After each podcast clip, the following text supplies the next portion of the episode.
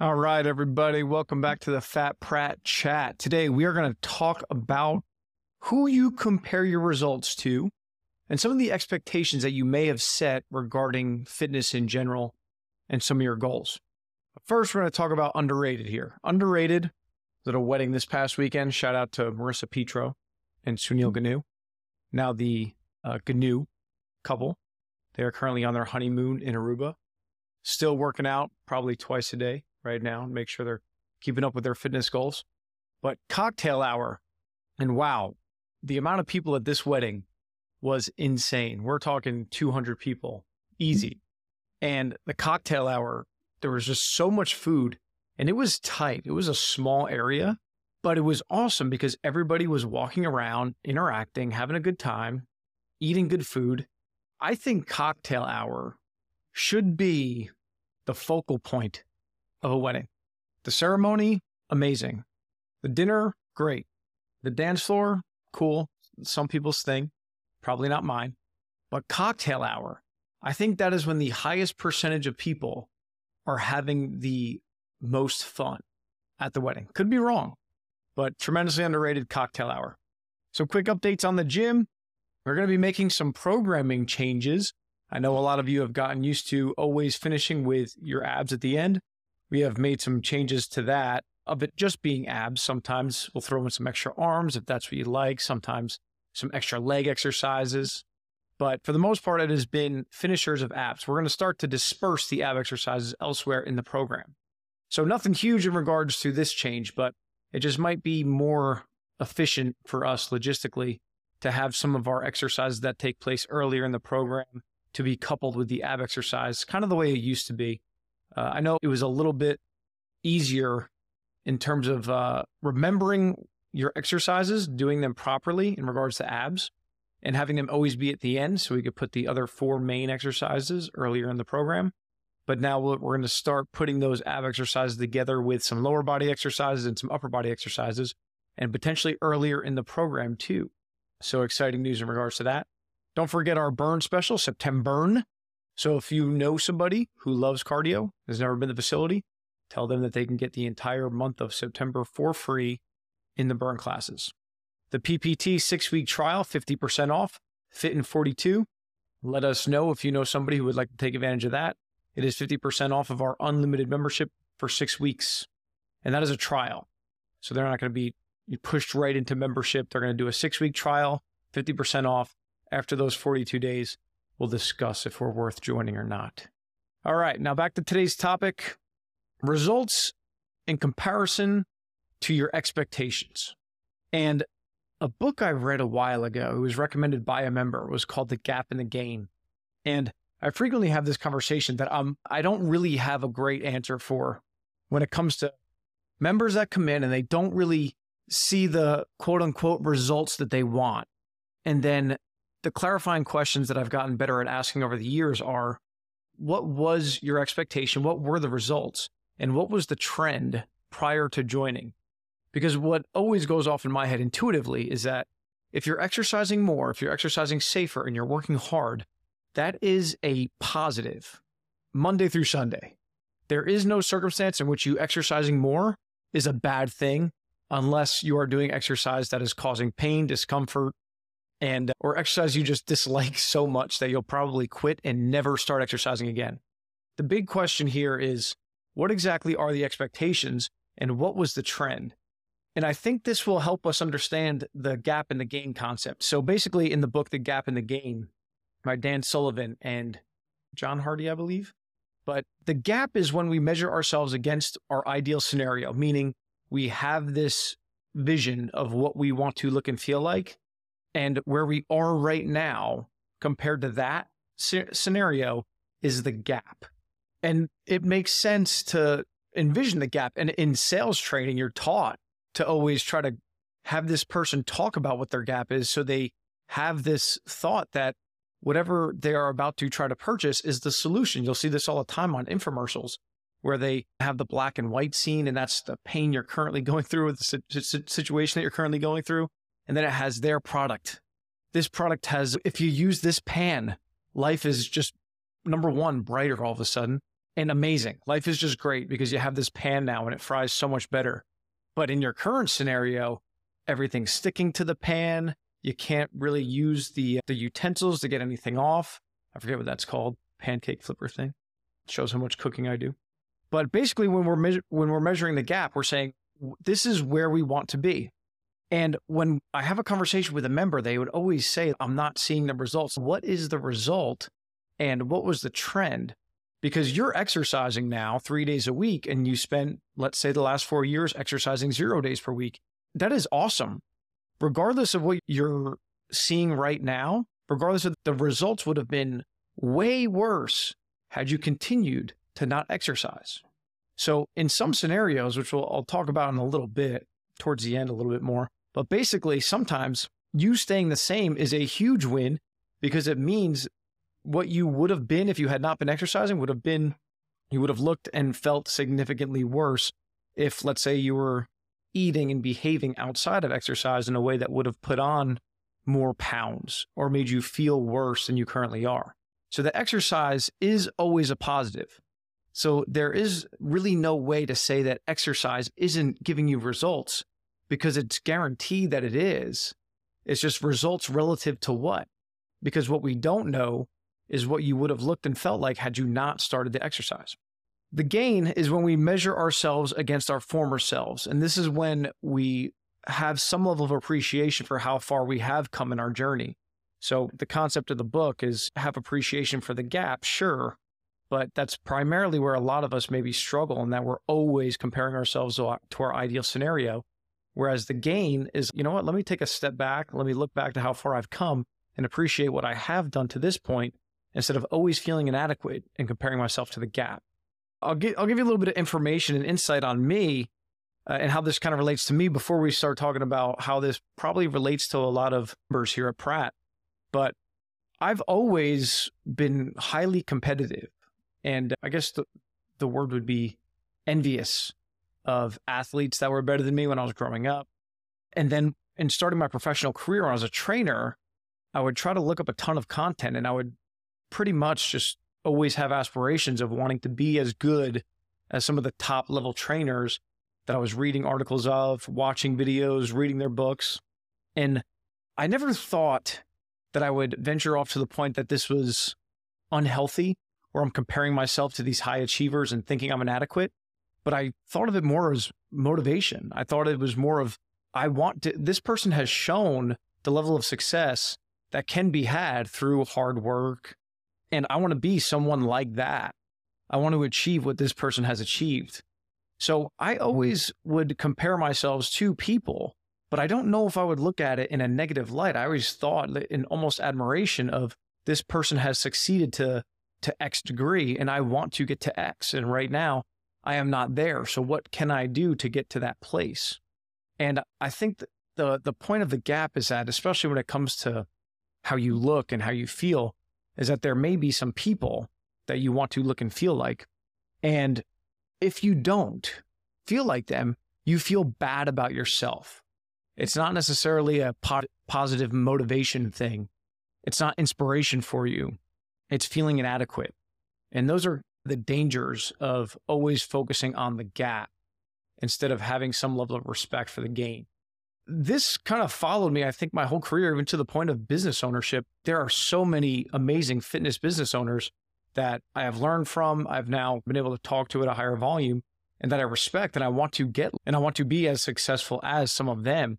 And again, I don't know if I've ever viewed that as something that was a really Uh, a bad thing to compare myself to them or see where they're at, see where I'm at.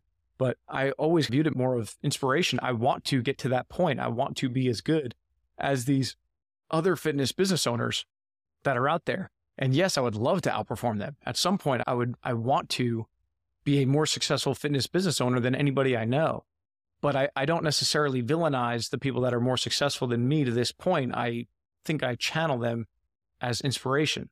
I definitely spend way more time in the gap measuring myself against my ideal versus focusing on the gain. And I think over time, it's even gotten a little bit harder to focus on the gain than the gap. I do remember earlier on in my career, there are standout moments of first achieving what I would consider to be moments of success And when that would happen, I would take a moment, I would step back and I would appreciate that. And for me, that applies to body composition and fat loss as well.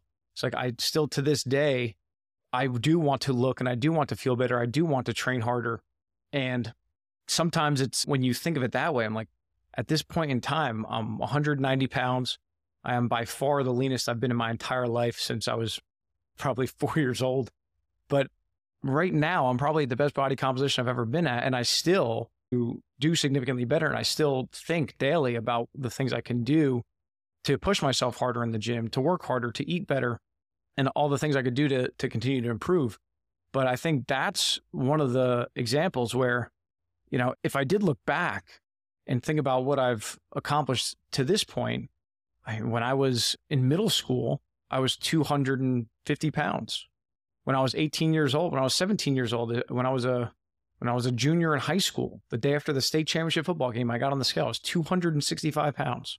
I was somewhere between 235 and 260 all through college. I was probably 80 pounds overweight when I was in elementary school, I believe in fifth grade.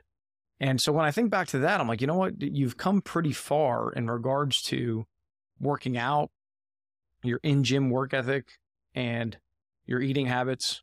And that is the, it, there, there is some level of recollection that I should have for something like that. However, I do want to improve. So, as a member recently pointed out to me, The Rock has much bigger arms than I do. And that is accurate. And he's older and much leaner. So that's that is that is who I measure myself up against. I want to one day look as good as The Rock, especially if the members are going to compare me to him. But basically, uh, I think I look back to going back to the business examples. It, in seven years, in the last seven years, I've been a business owner. And for the, those years, I knew absolutely nothing about business, zero. All I did was want to be a good trainer and have other trainers on staff that were also good trainers. And then ask for referrals and ask people to bring their friends and family in. And that's all we did for the first four years. In the last three years of business ownership, at least half of that time, in two of the years, were split, still training, still doing assessments, still probably managing the entire training staff as opposed to just the managers of the training staff. And only since 2003 have I really been a true business owner that manages only the managers on staff, that I only talk training to the training managers. I only talk about sales to the sales staff. I still have my one on one meetings with the entire staff, but I spend significantly less time on having those meetings and having those discussions as compared to when I used to. And now I'm focused much more on trying to see how we can make the business grow from getting people interested in what we do, letting them see that we could resolve their problem, letting them try it out to see if they agree that we could resolve the problem, and then convincing them that we are the solution to their problems. And only since then, if I look at that, I'm like, you know what? In the last seven years, I've only really been a true business owner for one year and the level of success that we've had so far as a business with me being a true business owner for one year, that there's something there that I can be proud of if I want to measure myself against the gain of what I was four, five, six, ten years ago. So how does this kind of relate to you and your fitness goals? And there's a couple of thoughts that I think you can have for yourself. What is it that you actually want to accomplish? I think that's a great question what do you want to accomplish? Is it to lose 20 pounds? Is it to lose 30 pounds? And also, like I said before, what is the trend? Because if you have been gaining a few pounds every year, then if you technically didn't gain weight for 12 months, you would have lost a net few pounds based on what the trend has been. Second question to ask yourself what have you accomplished so far? And for a lot of you members who sometimes shrug your shoulders, I mm-hmm. lost five pounds. That's it. I only lost 10 pounds. Yeah, my clothes only feel a little bit looser.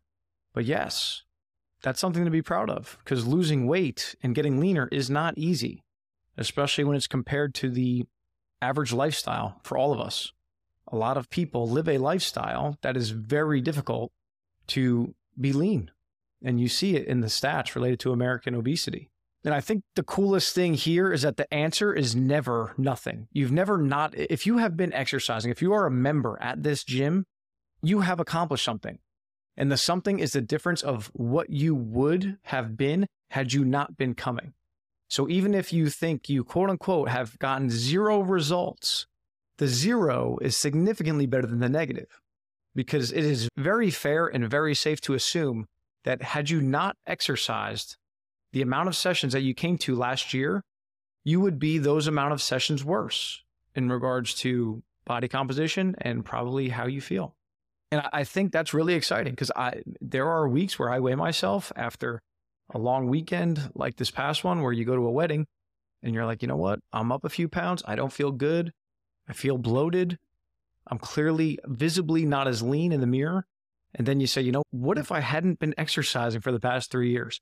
And what if I hadn't been focusing on my diet at all for the past few years? Where would I be? What if I was walking 6,000 steps a day instead of 16,000 steps a day? Where would I be? And I think that's something that all of the members here have to kind of take into consideration is what would you be doing if you weren't doing this? And the number one problem that we solve at PPT is that we get you guys to like exercise and to not want to sit on the couch as much. Because the majority of our members, when they come in, they say, I need to start exercising. They don't say, I've tried all these gyms and I just want to see what the best one is. They say, I can't stick to exercise. I've tried a bunch of times and it's just too difficult for me to do it, or I'm just not into it, or I don't think I'm that type of person. My doctor recommended me to do it. And then we get you in the gym and we get you to see that it is for you, that you can like it, and that you will do well with it, and you will progress and you will see results. And if we do that, then you will probably stay.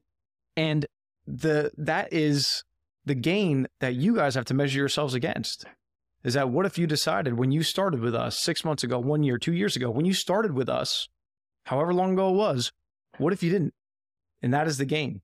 So, in regards to the, the trends prior to even coming in, what if you were gaining two pounds a year every year for the past 15 years? That's 30 pounds. Let's say you are 50 years old and you have gained 30 pounds in 15 years. So you are 30 pounds heavier than when you were 35 years old. What if you started working out when you were 35 and for the past 15 years you had done just enough exercise to not gain two pounds? You would be 30 pounds lesser than you are today. So now at 50, you have gained 30 pounds.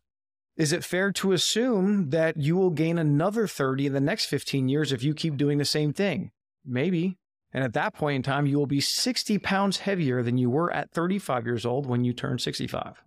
Now, so now that you're 50 and you're 50, you're 30 pounds heavier than you were at 35 years old, exercising now may be the difference between you staying where you are at in terms of body weight, body fat, maybe even improving body fat, probably improving body fat, especially if you start resistance training.